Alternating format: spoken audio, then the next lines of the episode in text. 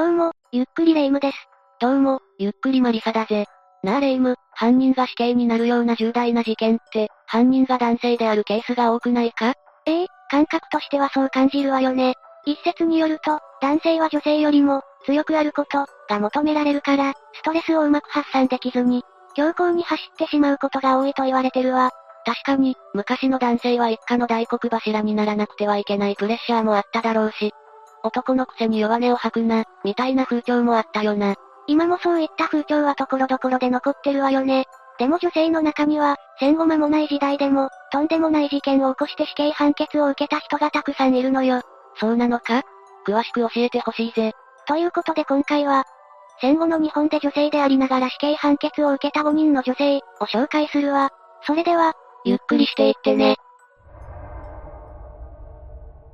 まず最初に紹介するのは、保険金目当てに6人もの人間を殺し、夫婦ともに放火殺人と詐欺罪で死刑となった。通称、夕張殺人事件の犯人である、日高信子よ。その名前はなんとなく聞いたことがあるぜ。確か、戦後初めて夫婦で死刑になった人じゃなかったか？ええこれ以降、死刑判決を受けた夫婦には、埼玉愛犬家殺人事件の風間博子と、大牟田4人殺害事件の北村真美がいるけれど、この二組のうち、埼玉愛犬家殺人事件の夫の方は、死刑確定後に病死しているし、大牟田4人殺害事件は夫婦だけでなく、夫婦の子供2人も死刑確定となったけど、未だに全員執行はされていないのよね。日高夫婦は死刑執行も同じ日だったんだよな。ええある意味恐ろしいまでの不祥不随だったと言えるわね。それじゃあ今から、日高信子の生い立ちについて紹介していくわね。戦後3人目の死刑執行を受けた女性衆、日高信子は1946年炭鉱員の娘として、夕張に生まれたわ。地元ではそこそこ名前の通ったスケバンだった信子だけど、高校卒業後は一旦美容師見習いとして上京したそうなの。でも、わずか1年足らずで夕張に舞い戻り、ヤクザと結婚して子供を産んだんだけど、この夫とは死別してしまったわ。じゃあ、共犯の日高康政とは初婚じゃなくて再婚だったってことなのか？ええ一方の安政は1943年生まれで、戦後一家を挙げて夕張に移住してきたらしいわ。でも、ジップを幼少時に失って、そこからは飛行の限りを尽くして17歳の頃にはヤクザの見習いをしていたそうよ。その後結婚して子供もいたそうだけど、未亡人となって水商売をしていた信子と知り合い、妻とは離婚したの。1972年頃にそれぞれの子供を連れて信子と再婚し、信子との間にも一人の子供をも受けたそうよ。日高夫婦は、三菱大夕張炭鉱に校内員を派遣する日高工業を経営する傍ら、暴力団を立ち上げるの。金貸しや水商売なども手掛けるようになったけれど、肝心の安政はヘマばかりをして、刑務所に出たり入ったりを繰り返していたから、実質的に会社や暴力団を切り回していたのは、妻の信子だったそうよ。へえ、安政よりも信子の方がやり手だったんだな。そんな矢先に起きたのが1981年の、北端夕張新炭鉱事故、だったのよ。犠牲者93人を数えたこの事故で、校内員7人を派遣していた日高工業には1億3000万ほどの保険金が入ったわ。遺族それぞれの懲役金を差し引いても6000万ほどが残ったらしく、半年後にちょうど出所した安政を、信子は赤い新車のフォード、サンダーバードに乗り込み、迎えに行ったらしいわね。不幸な炭鉱事故も、二人にとっては濡れてに泡の儲け話だったわけだな。二人はその金で自宅兼事務所を新築、さらに車をリンカーンコンチネンタルに乗り換えたり、競馬で1レース100万単位をかけるような大盤振る舞いを繰り返した挙句、あっという間に金が尽きてしまうわ。しかも、ちょうどその頃から、夕張は町ごと車両の時代を迎えようとしていたわ。そこで二人は夕張に見切りをつけて、札幌に出て水商売でも始めることを計画するんだけど、何せ資金がないのよ。それで、一攫千金の夢をもう一度、と保険金殺人を計画したんだな。ええ1984年5月5日に安政の運転手の青年を口説いて、日高工業の従業員寮でのジンギスカンパーティーを開かせたの。連休中で翌日の仕事の心配のない従業員たちにしこたま酒を飲ませて、泥酔したところに放火。その結果、寮の住み込み従業員4人と、まかない夫の子供2人が焼死、さらに消防士1人も殉職したわ。実行犯だった運転手の青年は火災から逃れるために2階から飛び降りたため、両足と骨盤を骨折、病院に収容されたそうよ。でも、保険金1億3800万を手にした日高夫婦の様子から、口封じされる危険性を察知した青年は逃亡。1984年8月16日、青森までなんとか逃げた青年は警察に実施して、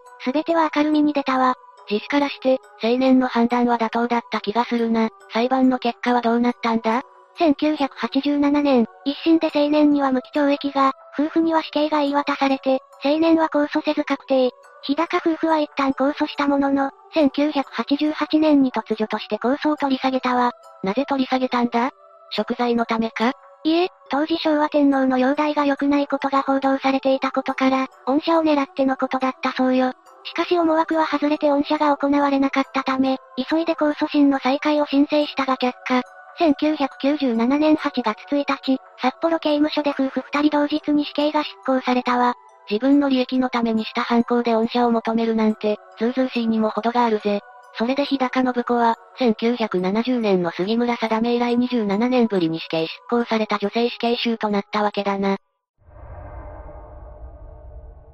戦後初めて女性として死刑が確定したのが、菅野村強盗殺人、放火事件の犯人の山本博子よ。1949年の事件発生当時、34歳の主婦だったわ。この事件でひろ子は近所の老夫婦の妻を殺し、その家に火をつけ、金品を奪ったの。主婦ってことは家族がいたはずなのに、こんな大胆な犯行をしたのか？ええ、ひろ子には事件当時上から8歳、7歳、4歳、1歳の4人の子がいたわ。しかも育ち盛りの子供を4人に加えて、ひろ子は夫も食べさせていかなくてはいけない身の上だったらしいの。なぜ夫も失業中とか、病気や障害があったとか、何か働けない理由でもあったのか？いえ、どうやらそうではなく、単なる解消なしだったようね。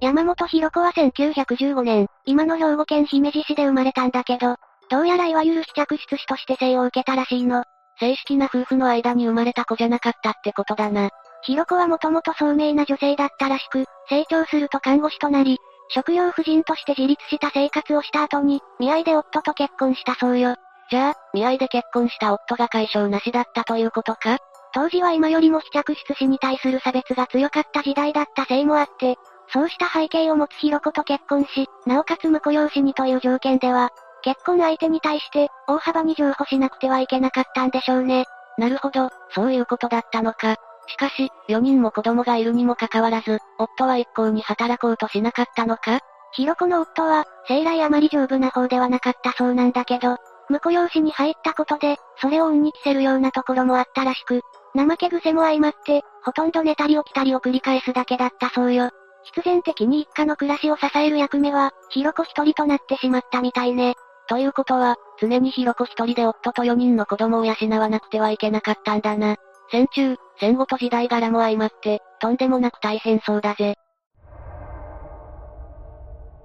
ヒロコは農家の手伝いなどをして日銭を稼いでいたらしいけれど、それで得られる賃金など高が知れているわよね。終戦後は農家から米や麦を預かって、神戸や明石といった都市部に運んで売りさばくという、いわゆる闇商売にも手を染めていたらしいけれど、上や苦しさに耐えかねて、預かり品である米や麦を自分たちで食べたり、売上金に手をつけたりしてしまったそうよ。ひもじさゆえにそんなことをしてしまったんだろうけど、それはもちろんバレちゃうよな。ええ当然農家に渡す売上金の弁済を迫られることになり、その分を今度は小売菓子から借りるという負のスパイラル一直線だったようね。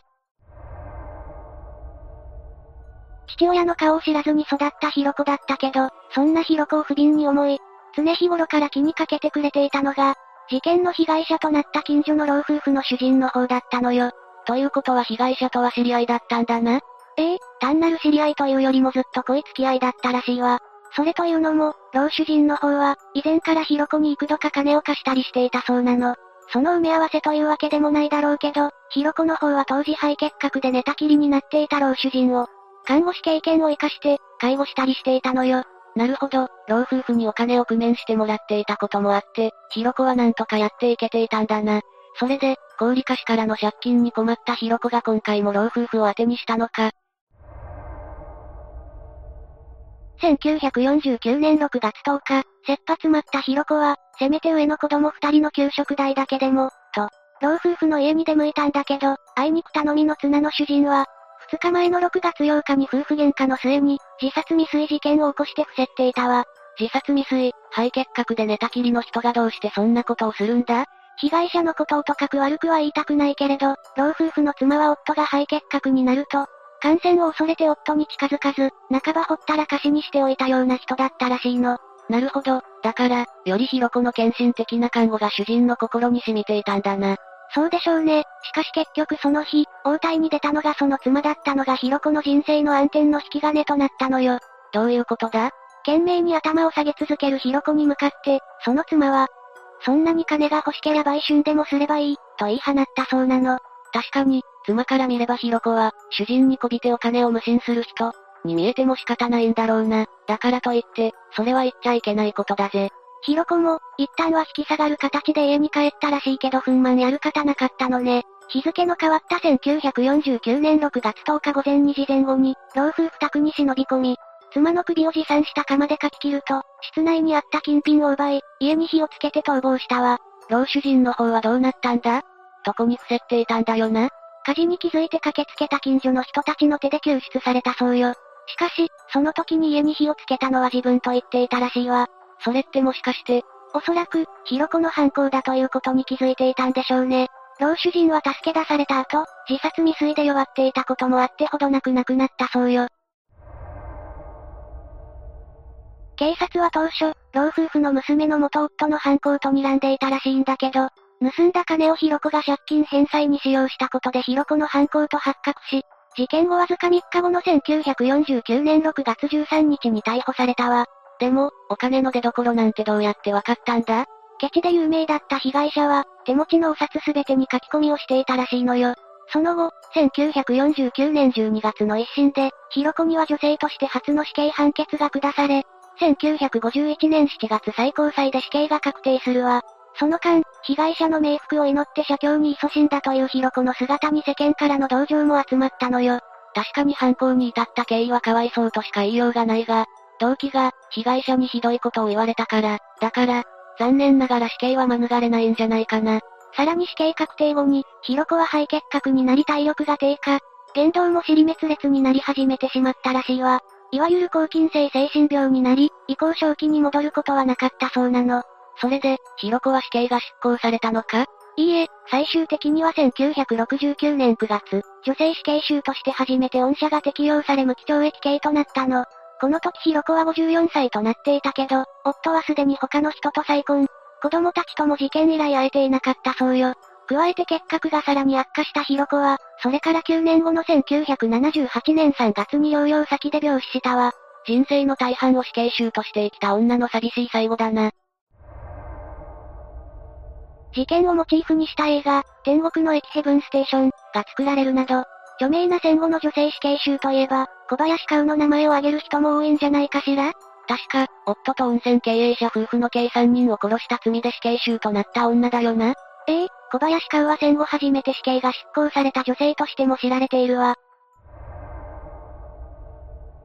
小林薫は1908年に現在の埼玉県熊谷市の農家に8人兄弟姉妹の次女として生まれたの。幼少期は農業の手伝いに加えて、低米たちの世話に追われ、ろくに学校に通うことはできなかったらしいわ。やっぱり貧しかった時代を生きた人って、苦労していたんだな。そしてカウは16歳になると住み込み女中として働くために上京。22歳で5歳年上の男性と熊谷市で所帯を持ったわ。でも、新婚の夫は虚弱体質で、生来淫乱とされたカウを満足させることはできなかったらしいの。さらに結婚後始めた商売において、カウは天性の才能を発揮、次々にアイデアを出し、たちまち軌道に乗せていったそうよ。カウは自分の力だけで生きていくことができるようになっていたんだな。そうなると、夫のことを荷物に感じてしまいそうだぜ。解消がなく、酒好きで、焼きもち焼きの夫に対して、嫌気がさしていたカウの前に現れたのが、当時26歳、熊谷警察の外回りとして交番勤務をしていた青年巡査だったのよ。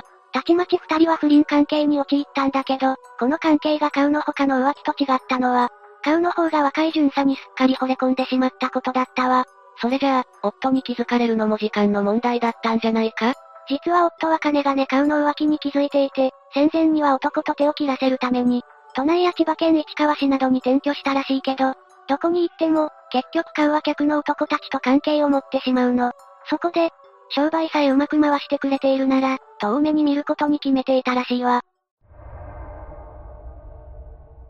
かし、17歳ほど年下の巡査に入れ込んだ顔は、肝心の商売の方もおろそかになってしまうの。そこで夫は、熊谷警察に、警察は人妻と署員の貫通を認めるのか、と抗議したらしいわ。商売がおろそかになるのは良くないもんな。顔が動かないなら警察組織にチクるしかないのもわかるぜ。でも、そんな夫はある日突然亡くなってしまうの。虚弱とはいえ、すぐに死んでしまうような状態でもなかったのに。夫の不審な死に様に、周囲は、薬でも盛られたのでは？と噂し、警察も密かに内定したものの、肝心の遺体はすでに火葬済みで、当時の科学捜査では限界があったために、立証できずに終わったらしいわ。正直、顔が怪しいのは明白だよな。それはともかく、顔にとって夫という邪魔者がいなくなったわけだが、顔と巡査はどうなったんだ？未亡人となった顔は大手を振って、巡査と同棲を始めたものの、さすがに巡査の方は警察をクビになったらしいわ。そこで顔は土地建物を売却して、以前から商売上つながりのあった栃木県塩原温泉へ転居。元巡査には車を買い与えたり、戦前は国鉄から海軍入りして大学に行けなかった男のために、法政大学の夜学に入学させてやったりしたものの、あまりに DV がひどかったために、約2年後に手切れ金を買うが支払う形で別れたそうよ。結局二人は別れたんだな。その後の顔はどうしたんだ？商売の際をまたまた発揮し、土産物店を皮切りに食堂も経営していたわ。実子の娘二人と養子縁組してそれぞれの店を手伝わせるなどするうちに、1956年当時で数百万の財産を作るまでになったそうよ。1956年というと、サラリーマンの平均月収が3万円くらいの時代だろ？本当にやり手だったんだな。そこで買うは源泉の権利を持たず、建築途中で放置されたままだった、ホテル日本格に目をつけた。その、ホテル日本格の経営者には妻がいたんだけど、経営者は買うの色化と詳細の両方に惚れ込んだのよ。当時買うは48から49歳くらいだよな。買うは年をとっても美しかったのか？ええ和服を色っぽく着こなした買うは、どう見ても10歳は若く見えたらしいわ。そんな買うに日本格の経営者は、妻と別れるから共同経営者にならないか、と持ちかけたそうよ。しかしやがて、慰謝料が惜しいから妻を殺さないか、と言われた買うは知り合いの男に、金と自らの肉体を報酬として1960年2月に妻を殺させ、生きようようと日本格に乗り込むの。自分が成り上がるためには手段を選ばないなんて、買うはとんでもない野心家だな。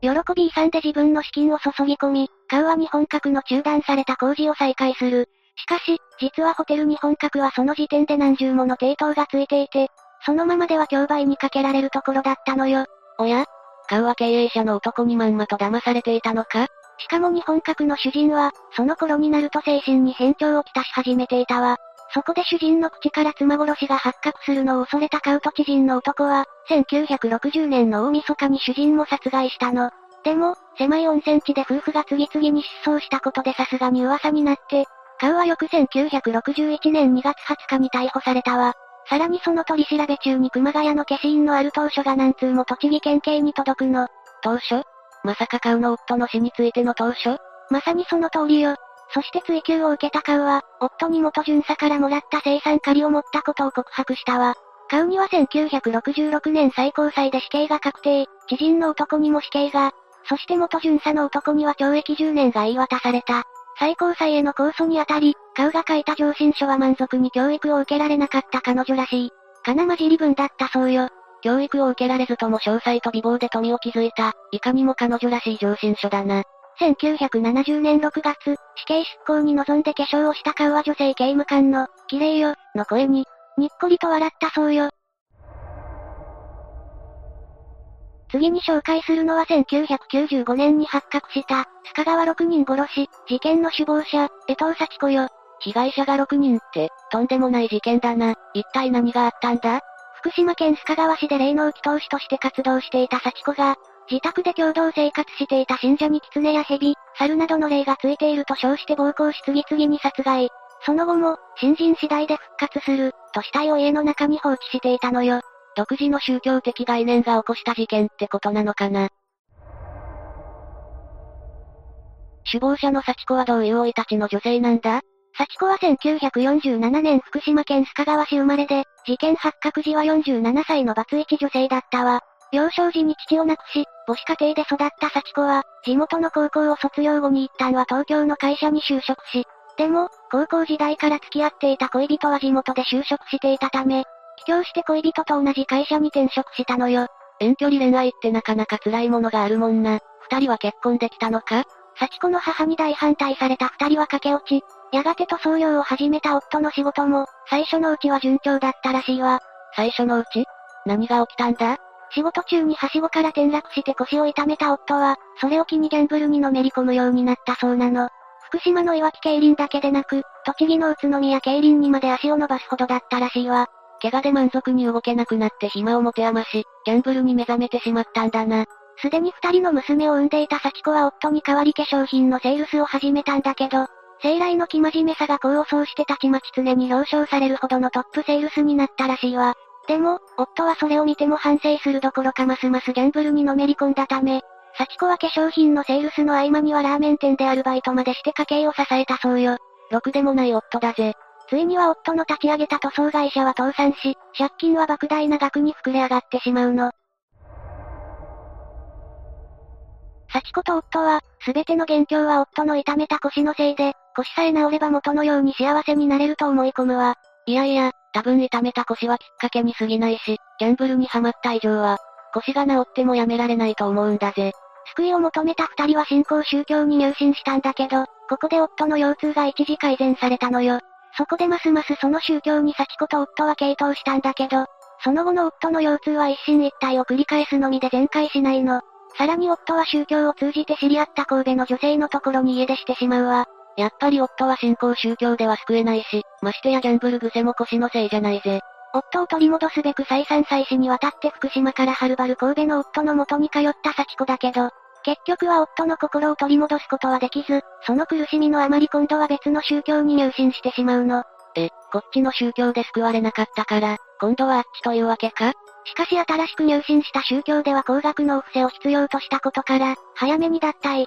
ついには地元須賀川で個人の霊能祈祷し、いわゆる、拝み屋さん、として活動するようになったのよ。ひたすら理解が追いつかないぜ。最初のうちは悩み事や体調の不調を治す祈祷師として活動していた幸子だけど、信者を自宅に住み込ませるようになってから、次第にその強心性を増していくわ。世間と遮断された空間は危ないんだぜ。しかも同時期に幸子は26歳下の自衛官の男と性的関係を結び、夫婦前として暮らし始めるの。自身のことは、幸子様、愛人の男も様付けで呼ばせるようになっていたそうよ。さらに些細なことで難癖をつけては、狐がついている、だの、蛇がついている、だのと言い募り、信者同士で太鼓の鉢で殴打させるようになっていき、その暴力はどんどんエスカレートしていたわ。自宅に住む信者の数はかなり増えていたんだな。ええさらに恐ろしいのは、暴力を振るう側と振るわれる側は夫婦だったり、姉妹だったりしたことよ。自分と近い人間を痛めつけることで後戻りできなくさせていたんだな。最終的に幸子の犠牲となったのは男性2人と女性4人の計6人よ。そして裁判は幸子の責任能力をめぐって争われたけれど、2008年に最高裁で死刑が確定。1997年の日高信子以来、15年ぶりの2012年に執行された女性死刑囚となったわ。最後に紹介するのは3人を毒殺、1人に重い後遺症を負わせた、女性連続毒殺魔事件、の杉村定めよ。犯行はわずか2ヶ月足らずの間に行われ、逮捕は最後の犯行の1日後だったわ。定めは何の毒を使って人を殺したんだ？有機リン殺虫剤のホリドール、別名メチルパラチオンだそうよ。メチルパラチオンって確か過去に冷凍餃子からも検出されたよな？ええ1971年に禁止されて以降、日本では特定毒物扱いが決まっている薬だけど、国によっては禁止時期が遅れたからね。杉村定めが毒殺事件を起こしたのは1960年で、日本国内でもまだ農薬として流通していた時期だったのよ。犯人の杉村定めは1911年生まれで、恋愛の末に結ばれた夫との間には一人娘を設けていたわ。でも、夫は酒好き、女好きで最初のうちは外で浮気をしていたものの、結婚10年目の頃には、自宅に愛人を二人とその連れ子を引き入れてしまったの。だから、狭い家で制裁の定めとその娘、さらに愛人二人にそれぞれの子供が一緒に暮らすという、愛欲の地獄絵図のような暮らしぶりだったらしいわ。その環境は最悪すぎるな。考えるだけで吐き気がするぜ。さすがに耐えかねた定めが離縁を申し出ると、夫は反省するどころか暴力を振るう始末。しかも定めに婦人科系の病気が見つかるなど苦労していた矢先に、なんと夫が飲酒が原因でぽっくり死んでしまうわ。おや、普段の行いが結果として帰ってきたんだな。その時一人娘はすでに婿養子をもらっていたから、やっと定めは娘夫婦と穏やかな暮らしを手に入れたのよ。そんな定めに愛人ができたのは定めが41歳の頃だったわ。相手には妻子がいたけれど、二人は共に暮らし始めるの。定めはこの男のことを、本当に優しい男だった、と語っているわ。でも、男は置いてきた家族への負い目から、自分の稼ぎは全て制裁たちに渡していたから、二人の暮らしは定めに頼るしかなかったのよ。定めも結局夫と同じようなことをしていたんだな。でも、定めにお金を稼ぐ手立てはあったのか？借金に借金を重ねるような暮らしで、たちまち困窮していったそうよ。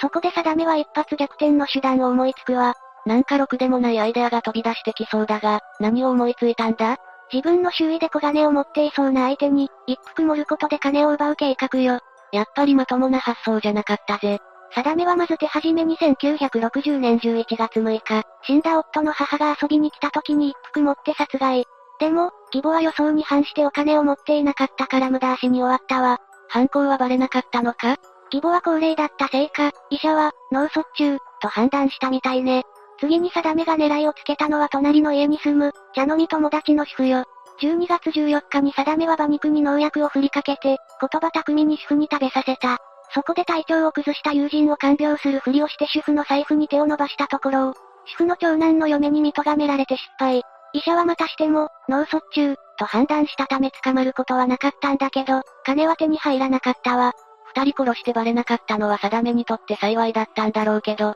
この時点で捕まってて欲しかったな。12月18日、今度はしばしば定めの家に立ち寄る幼少人の女性に、毒入りの鯛味噌を食べさせるわ。女性は4日後に定めが殺した主婦の家で倒れたけれど、病院に運ばれ1名は取り留めたそうよ。一方定めはこの行商人の女性から1万3000円ほど入った財布を盗み取ることに成功したらしいわ。その後はどうしたんだ？行商人の女性が病院に運ばれたことで、ようやく毒殺事件かという疑いが浮上したんだけど、そんなこととは知らない定めは1960年12月28日、別の行商人女性を毒入り納豆で殺害したわ。でも捜査に着手していた警察に、翌12月29日、逮捕されることになったのよ。やがて定めは一切の犯行を自供したわ。1963年に最高裁で死刑が確定し、1970年9月、同年の6月に執行されていた小林香に続いて処刑されたのよ。同年に二人の女性死刑囚が処刑されていたんだな。ちなみに最後の犠牲者の女性から定めが奪えた金はわずか15円だったそうよ。昭和の時代に死刑が確定した女性たちって、クズな配偶者のせいで金に困って犯行をするケースが多いんだな。ええそうね。今回紹介した事件では、お金のために人を殺してしまう女性たちばかりだったわ。中には子供を食べさせなきゃいけないのにお金が手に入らない人もいて、なんだか悲しくなったぜ。というわけで今回は、戦後の日本で死刑囚となった5人の女たち、について紹介したわ。それでは、次回もゆっくりしていってね。